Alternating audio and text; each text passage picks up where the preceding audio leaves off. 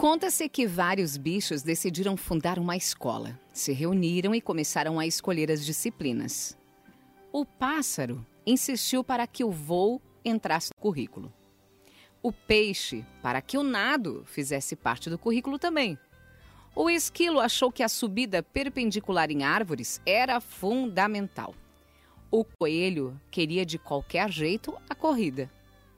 Bom, assim foi. Incluíram tudo, mas cometeram um grande erro.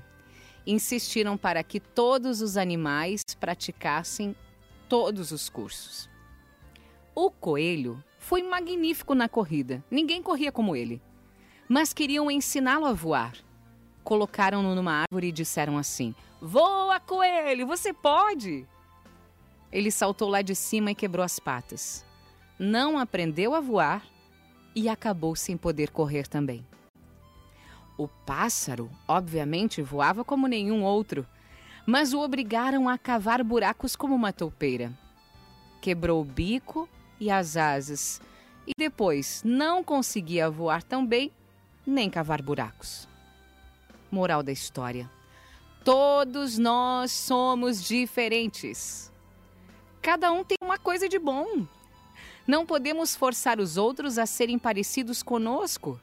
Vamos acabar fazendo com que eles sofram e no final não serão nem o que nós queríamos, nem o que eles eram.